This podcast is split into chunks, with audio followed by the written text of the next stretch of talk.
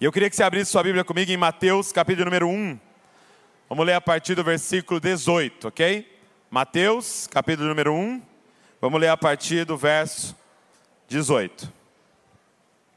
Você que está nos visitando hoje, talvez veio ver a apresentação de algum neto, sobrinho, sobrinha, seja muito bem-vindo aqui.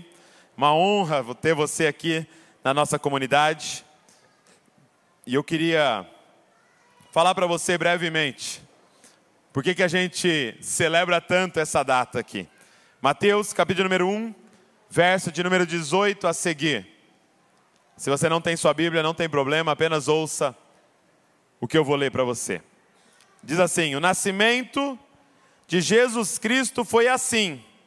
Maria, sua mãe, estava comprometida para casar com José, mas antes de se unirem, ela se achou grávida pelo Espírito Santo. José, com quem Maria estava para casar, sendo homem justo e não querendo envergonhá-la em público, resolveu deixá-la sem que ninguém soubesse. Enquanto ele refletia sobre isso, eis que lhe apareceu em um sonho um anjo dizendo: José, filho de Davi, não tenha medo de receber Maria como esposa, porque o que nela foi gerado é do Espírito Santo. Ela dará à luz um filho e você porá nele o nome de Jesus, porque ele salvará o seu povo dos pecados deles. Ora, tudo isso aconteceu para se cumprir o que foi dito pelo Senhor por meio do profeta: Eis que a virgem conceberá e dará à luz um filho, e ele será chamado pelo nome de Emanuel. Feche seus olhos comigo. Pai, estamos diante da tua palavra, estamos diante das escrituras sagradas e eu queria te fazer um pedido, Pai. Libera o teu Espírito Santo hoje aqui e nos guia em toda a verdade.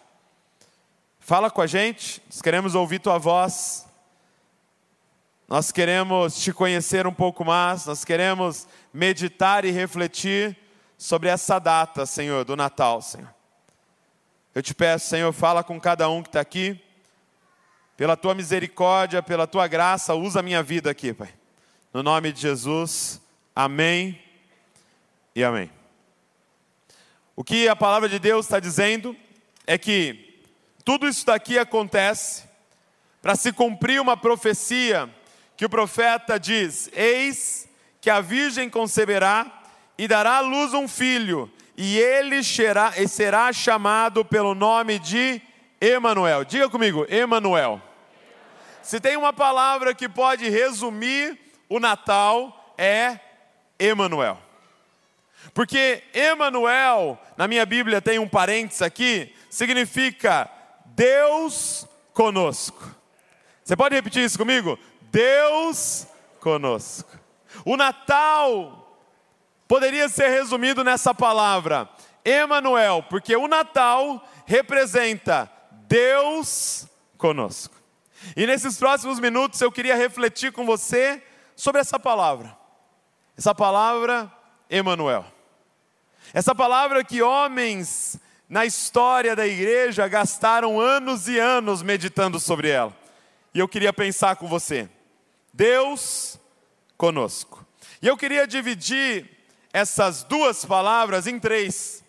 Primeiro, eu queria pensar sobre você a respeito de Deus. Depois, eu queria pensar com você a respeito de com. Deus com. E por último, eu queria pensar com você sobre nós. Se nós fôssemos separar em três, né, que não estaria correto nosso português, mas seria Deus com nós. E que a gente diz Deus conosco. A primeira coisa que Emmanuel significa é Deus. O que você precisa entender sobre o Natal é que o Natal está afirmando para a gente que Jesus Cristo é Deus, que não é um homem espetacular que nasceu há dois mil anos atrás e trouxe uma linda filosofia para o mundo. Não. que não é um homem inteligentíssimo que ensinou alguns discípulos, alguns alunos, algumas ideias revolucionárias. Não, apesar de isso ter um pouco de verdade, não é isso que o Natal está falando. O Natal está afirmando que Jesus é Deus. Que Maria ficou grávida, concebeu do Espírito Santo, e foi a forma de Deus entrar na história, Deus invadir a própria criação dele. É Deus se tornando homem para poder nos alcançar, para poder olhar nos nossos olhos, para poder nos resgatar. Jesus é Deus. Se você continua lendo, e talvez você está nos visitando, você pode pensar, mas, mas como é que vocês afirmam que esse homem era Deus? Deixa eu te mostrar algumas coisas que a Bíblia diz, ok? Se você continuar lendo, Mateus capítulo número 2, vai dizer o seguinte: você pode só ouvir, ok? Verso de número 1. Tendo Jesus nascido em Belém da Judéia, nos dias do rei Herodes, eis que vieram uns magos do Oriente a Jerusalém e perguntavam: Onde está o recém-nascido, rei dos judeus? Porque vimos a sua estrela no Oriente e viemos para adorá-lo. Repara nisso. Esses homens inteligentíssimos que sabiam ler as estrelas e os céus, eles saem do Oriente, eles fazem uma viagem de quilômetros e quilômetros e quilômetros e não foi de avião. Eles estão atrás e aí ele diz assim: Aonde está o recém-nascido? Eles sabem que é um bebê. O rei, pois nós viemos, se fosse apenas um rei, eles diriam: Nós viemos honrá-lo. Eles diriam: Nós viemos pagar uns tributos, nós viemos trazer uns presentes, mas eles usam a palavra: Nós viemos adorá-lo. Por quê? Porque aqueles homens, aqueles homens estavam afirmando: esse recém-nascido, deitado naquela manjedoura, é Deus conosco. É Deus entre nós. E essa é a loucura do Natal, gente. É a gente afirmar que Deus, aquele que criou todas as coisas, aquele que criou o planeta, aquele que criou os animais, aquele que criou o universo, aquele que criou as estrelas, nasceu. Nasceu, como a Val descreveu aqui, e de repente tinha que mamar no seio de uma adolescente. De repente tinha que depender de um casal limpá-lo depois de ele fazer as suas necessidades. Deus nasceu. O que o Natal afirma para nós é que Jesus é Deus. Uma outra evidência que nós temos é que Jesus, quando ele começa o seu ministério, ele vai por toda parte fazendo uma afirmação. Por toda parte ele fala algo para as pessoas, e é isso. Ele chega diante das pessoas e diz assim: os seus pecados estão perdoados. Então você imagina esse homem andando por toda parte, abordando pessoas e dizendo: seus pecados estão perdoados. O que não faz nenhum sentido, por quê? Imagina que o Tiago deu um soco no Arthur, ok? Então imagina que o Tiago, irado, deu um soco no Arthur. Aí eu chego para o Arthur e falo assim: Arthur, é, perdão, eu chego para o Tiago e falo assim: Tiago, você está perdoado. Eu posso perdoar o soco que o Tiago deu no Arthur? Sim ou não? Não. Quem é que tem que perdoar o Tiago? O ofendido. Como é que um homem anda por toda parte dizendo: os seus pecados estão perdoados? Sabe o que ele estava dizendo? Tudo que você faz de errado, você faz contra mim. Até mesmo quando você se ira com a pessoa que está ao seu lado, como ele é meu filho, como ele é criatura minha, você está ofendendo a mim. Ele andava por toda parte dizendo: Seus pecados estão perdoados, porque ele estava afirmando: Eu sou Deus. O que é o Natal, gente? O Natal é essa afirmação: Jesus Cristo é Deus. Sabe qual é uma das maiores evidências para nós de que Jesus Cristo é Deus é o fato de aqueles que passaram três anos andando com Jesus diariamente adorá-lo como Deus, a ponto de todos eles morrerem torturados por causa dessa afirmação: Jesus Cristo é Deus.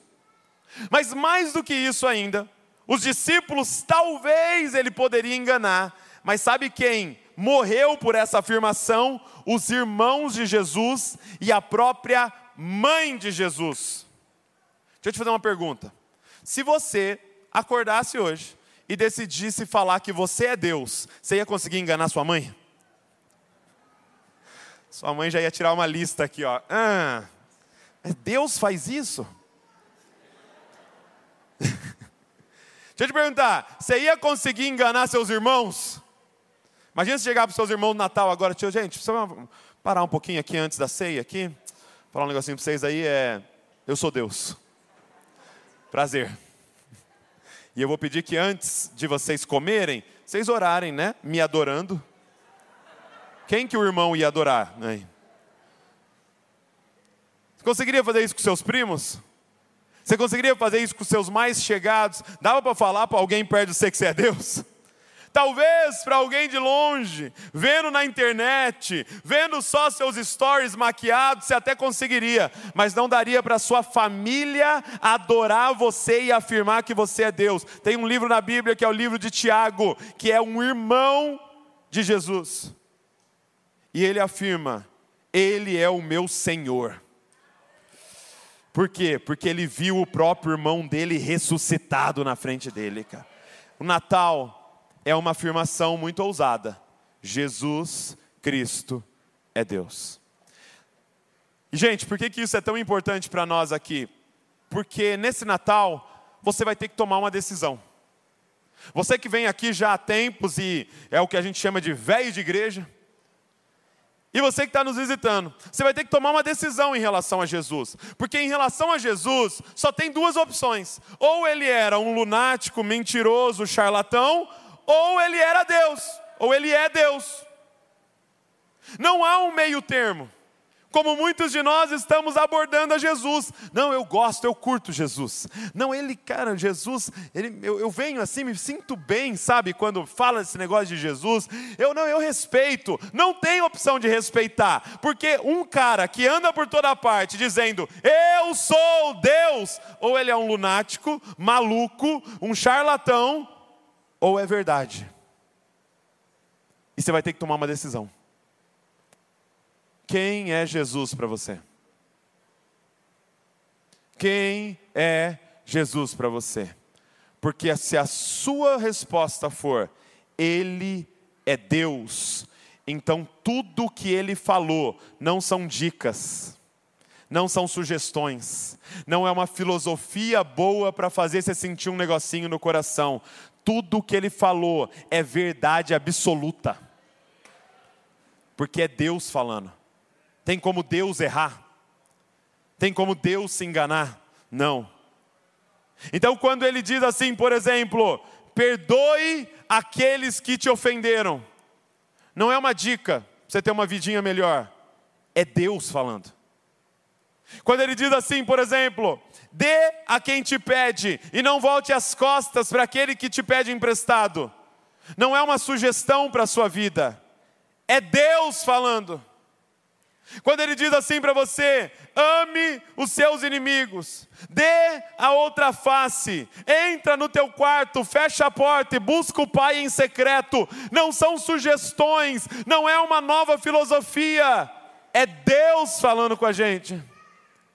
Quem é Jesus para você? Porque só tem duas opções: submeter totalmente a vida a Ele ou rejeitá-lo. Essa mornidão que muitos estão vivendo não tem como viver diante dessa afirmação de Jesus. Emanuel, Deus conosco. Deus andando entre nós. E este é o grande problema do cristianismo.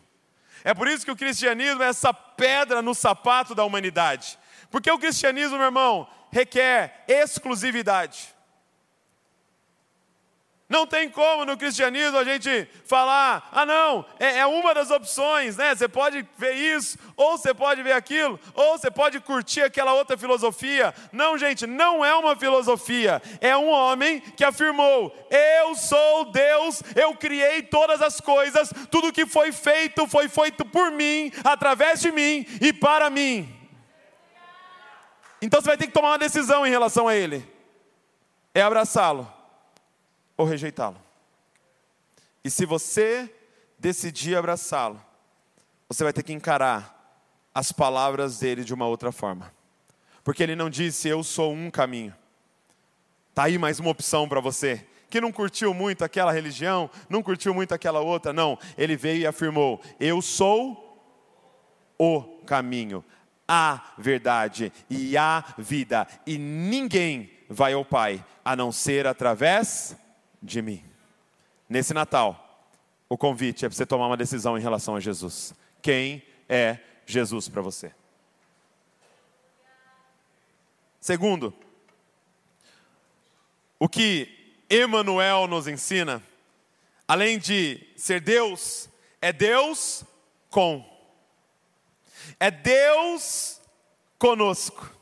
A maravilha do Natal não é apenas que Jesus é Deus, mas a maravilha do Natal é que Ele é Deus conosco. Todas as religiões, gente, se você vai estudar elas, elas têm algo em comum.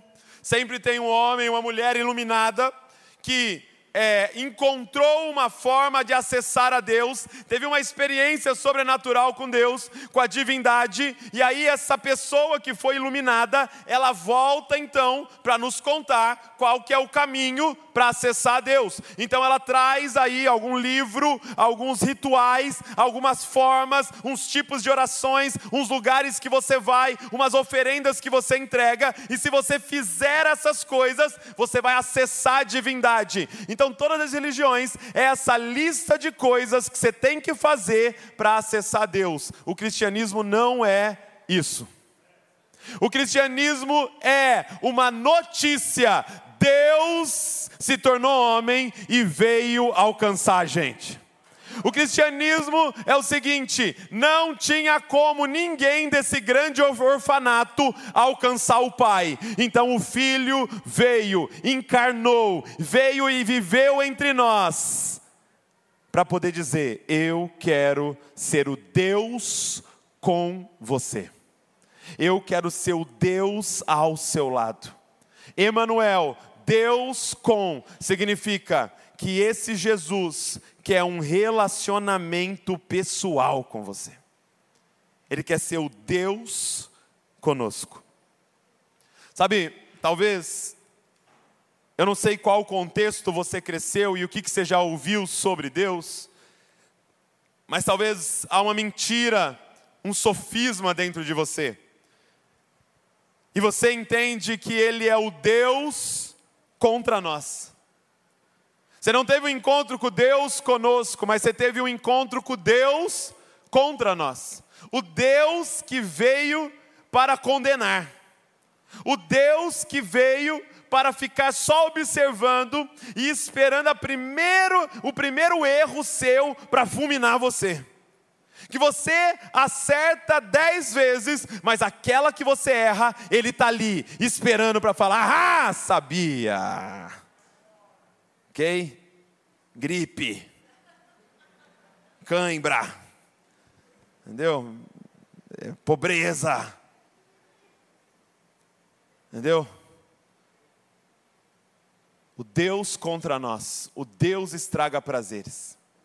Muitos de nós conheceu o Deus estraga prazeres. E, gente, essa é a velha estratégia da serpente. Em Gênesis, capítulo número 3, nessa história do homem e da mulher vivendo no jardim, entra lá o inimigo das nossas almas. Essa serpente que representa Satanás. E sabe qual é a primeira coisa que Satanás fala para a mulher? É verdade que você não pode comer de nada. Olha isso. Olha a primeira coisa que o diabo fala para a mulher. Ele fala assim: olha, Deus criou um jardim, colocou mil árvores aí, devia ser coisa mais deliciosa do mundo, pôs fome em você e falou: não pode comer nada. Que tipo de Deus é esse? com requintes de crueldade. Isso não é o Éden, isso é inferno. Por muito tempo, gente, nós fomos apresentados a um Deus do não pode. É, quem é? Você é crente? Ah, então você é o que não pode beber, que não pode fumar, que não pode fazer sexo, que não pode ir na festa, que não pode ouvir a música, que não pode não sei o quê. É, o, o, o era a serpente indo por toda parte, dizendo: é verdade que você não pode fazer nada? Não, é verdade que Deus está me libertando desse monte de coisa que pode me deixar escravo e me dando liberdade de usufruir verdadeiramente do que Ele tem para nós. Ele é o Deus conosco. Ele não é o Deus contra nós. Ele não é um Deus que está esperando para fulminar você, pelo contrário, ele podendo condenar você, ele envia o único filho dele para viver entre nós e para morrer no nosso lugar, para nos adotar como filhos. É o Deus que nos deseja, é o Deus que quer estar com a gente. Sabe, Talvez não foi o Deus contra nós que te apresentaram. Talvez foi o inverso. Você foi apresentado para o Deus para nós. Você aprendeu que existe um Deus, mas que esse Deus existe para satisfazer os seus desejos. Ah, é verdade, é Natal, vamos pedir coisa para Deus. Que absurdo, né? Pedir as coisas no dia do aniversário do cara. Vamos lá domingo. Que eu fiquei sabendo que se a gente fizer uns negócios, ele vem e abençoa a nossa vontade. Não, ele não é o Deus para nós. Sabe por que ele não é o Deus para nós, gente? Porque o maior problema é exatamente a nossa vontade. Ele não é o Deus para nós, porque quando o pecado invadiu as nossas vidas, a nossa vontade foi corrompida. Nós aqui não sabemos querer.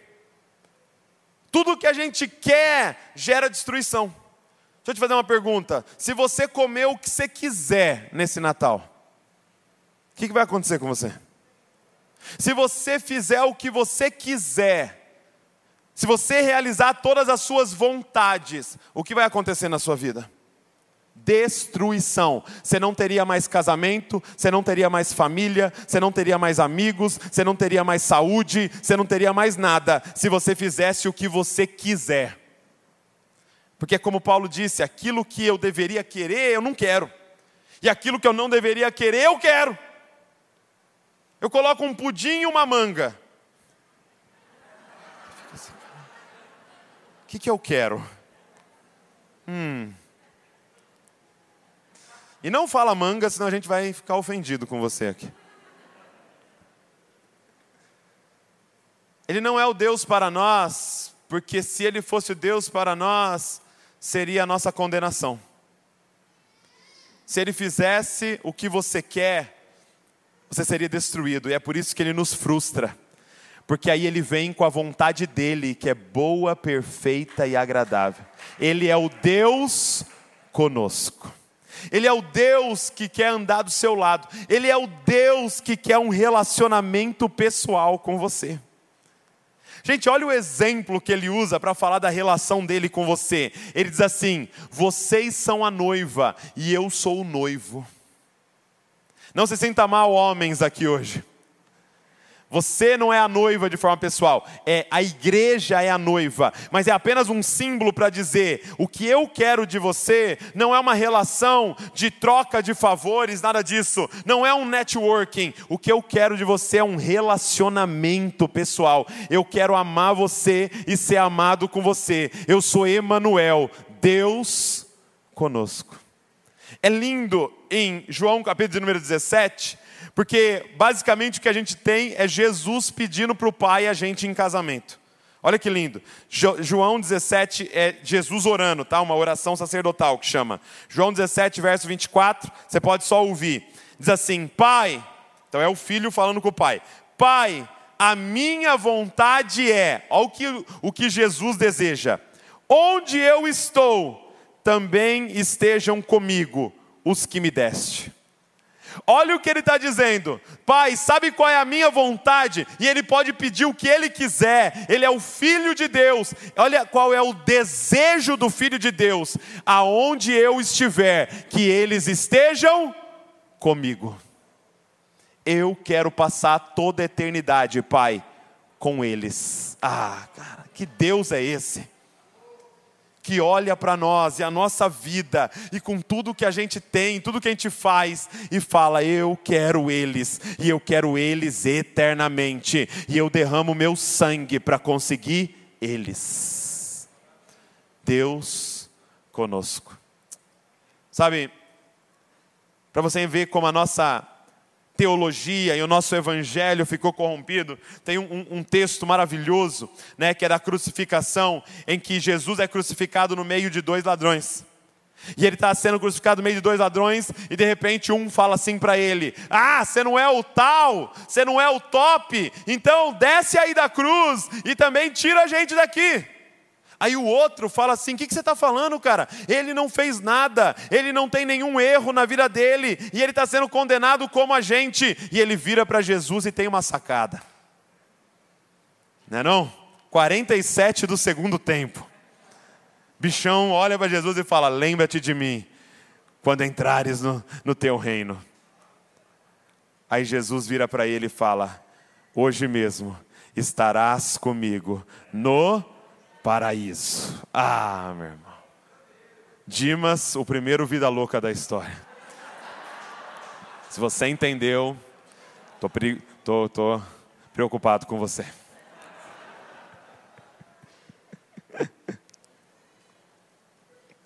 Minha pergunta é a seguinte, presta atenção e eu quero que você fale com sinceridade comigo agora. Dessa frase que Jesus falou para o ladrão, hoje mesmo, estarás comigo no paraíso. Qual é a palavra que a gente mais gosta? Hã? Qual é a palavra que por muito tempo parece que representou o evangelho para nós? Paraíso. Mas não é. Qual é a palavra mais importante dessa frase? Qual é a palavra que representa a boa notícia, que representa o Natal, que representa Emanuel? É hoje mesmo estarás comigo. Porque o que é o paraíso? Estar com Ele, aonde Ele estiver. Se Ele estiver no topo da montanha, é lá que eu quero estar. Se Ele estiver lá embaixo no vale, é lá que eu quero estar. Se Ele fizer a cama dele no mais profundo mar, é lá que eu quero estar. Porque o Evangelho é isso. Hoje estarás comigo. Pai, aonde eu estiver, que eles estejam comigo. Se ele estiver no céu, que nós estejamos com ele. Mas se ele descer para a terra para reinar, que a gente venha com ele, porque salvação é estar com ele. Ele é o Emanuel, Deus conosco. O Deus que nos deseja. Mas por último, para a gente encerrar. Natal mostra que Ele é Deus. Mas não só isso, que Ele é Deus com mas não só isso, é que Ele é um Deus com nós. Mas a pergunta é: quem é esse nós?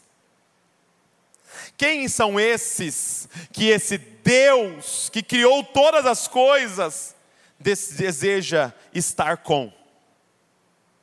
E aí você pode pensar, com certeza somos perfeitos. Com certeza ele veio estar com os que sempre acertam. Sabe aqueles engomadinhos, certinhos, que nunca fizeram nada? Com certeza Ele é o Deus deles. Ah, meu irmão, você não poderia estar mais enganado. Sabe qual era o apelido desse Emanuel? Amigo de pecadores. Porque o tempo todo quando olhavam e procuravam ele, ele estava sentado na mesa das prostitutas, na mesa dos publicanos, na mesa daqueles que ninguém queria sentar. Você sabe por quê? Porque esse Deus é atraído pela nossa miséria. Quem é esse nós?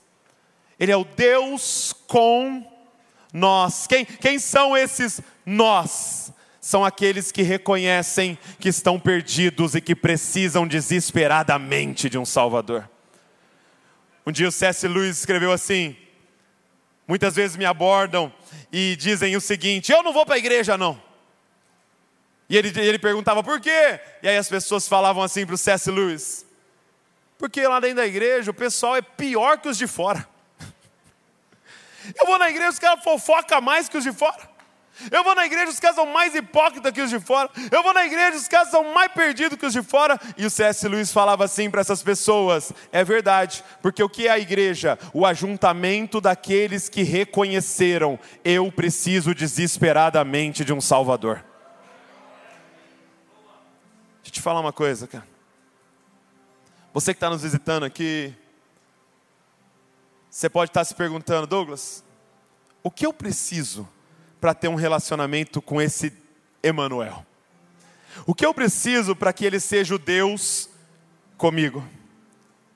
E eu vou te falar, só precisa de uma coisa. Só tem um pré-requisito para chegar diante desse Deus. Ele só, ele só exige uma coisa. Você só precisa chegar diante dele com nada. Ele só fala uma coisa: você só tem uma coisa para me conseguir. Chega diante de mim com nada.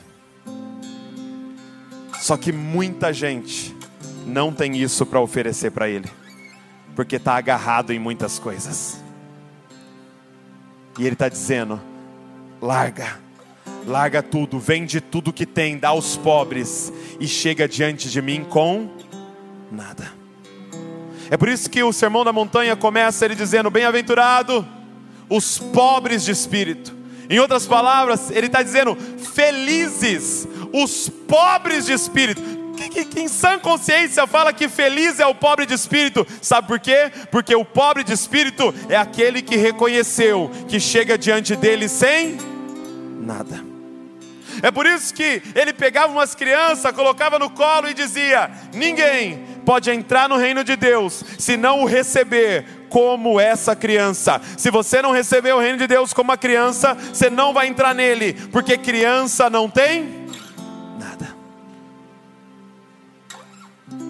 Criança não tem nada no nome dela, criança não possui nada, e é o pré-requisito para chegar diante dele. Venha com nada. Abre mão Estava ouvindo um pastor contando que ele foi com o filho dele na praia.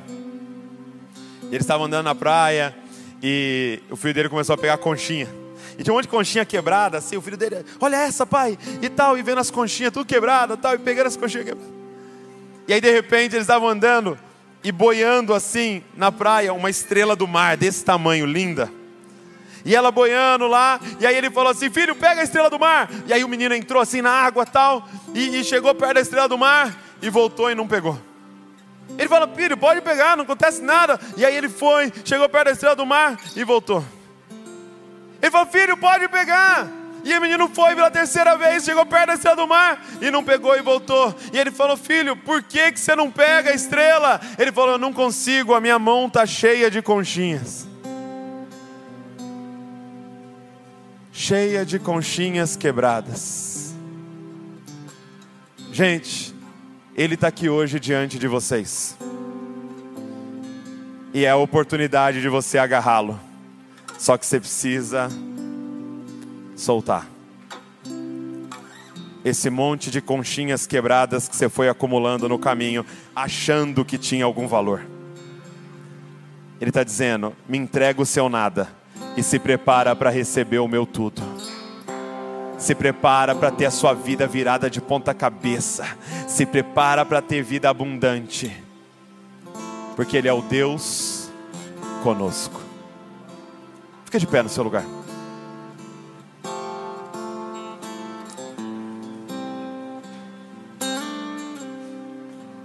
Ah. Eu quero pedir para você fechar os seus olhos. Todos, feche seus olhos e não caia na tentação de abri-lo. Feche verdadeiramente seus olhos. Eu quero que você comece a orar junto comigo. Porque tem pessoas aqui que desde o momento que elas entraram aqui, o Espírito Santo está tocando na vida delas. Você não sabe o que está acontecendo nesse lugar. Você entrou aqui e talvez seja a sua primeira vez aqui dentro desse prédio. Deixa eu te falar uma coisa: não tem nada em especial nesse prédio. Tem algo especial no que Deus quer fazer na sua vida hoje.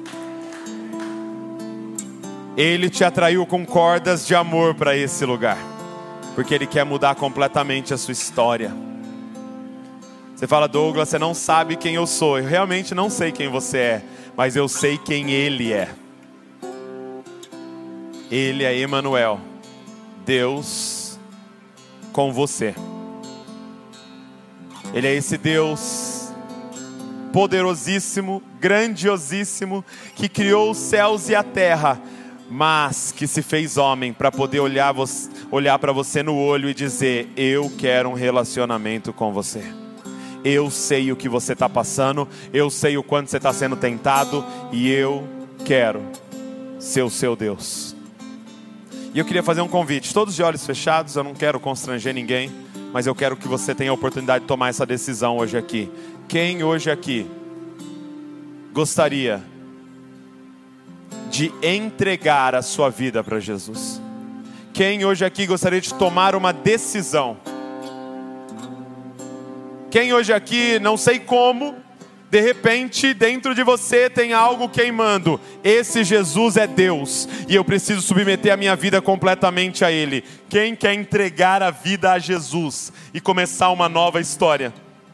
Eu quero só que você levante uma mão como sinal. Faz uma mão como sinal só para eu te ver se você está tomando essa decisão. Deus abençoe você. Deus abençoe vocês. Deus abençoe vocês aí em cima. Deus abençoe você aqui embaixo na minha direita. Deus abençoe você. Deus abençoe você. Quem mais? Levanta só sua mão. Faz o um sinal para mim. Deus abençoe você aí em cima. Deus abençoe vocês. Quem mais? Você está tomando essa decisão? Deus abençoe você. Eu te vejo aí atrás. Você que está aí atrás. Deus abençoe você. Você jovem. Deus abençoe você. Você pode aplaudir aplaudir ao Senhor por toda essa galera que hoje decidiu por Emanuel.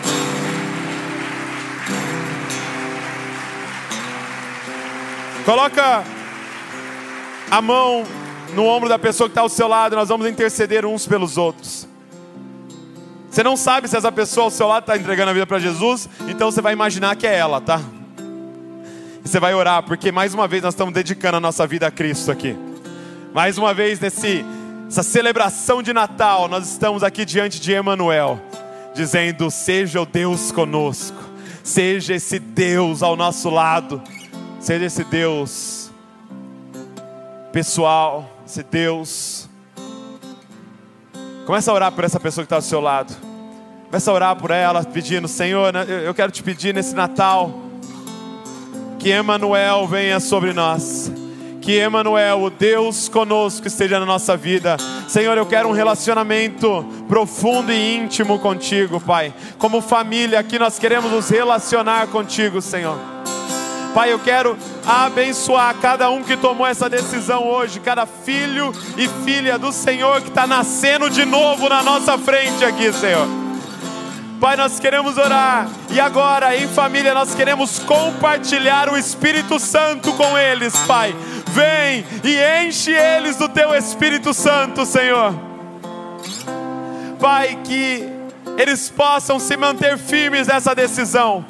Vem com a tua graça e com a tua misericórdia, com misericórdia e empodera eles agora, Pai, para viver em santidade a partir desse momento para viver uma vida diante do Senhor, para ter uma vida de intimidade contigo, Pai. Eu entrego cada homem, cada mulher, cada jovem, cada criança que tomou essa decisão hoje, Pai. A melhor decisão da vida deles, Pai. Como família, nós abençoamos eles e nós abraçamos eles como irmãos e irmãs aqui nesse lugar. Nós nos comprometemos com cada um deles, Pai, em ajudá-los nessa caminhada é o que nós oramos no nome de Jesus. Amém, amém e amém. Você pode aplaudir ao Senhor por essa galera. Glória a Deus, glória a Deus, glória a Deus, glória a Deus.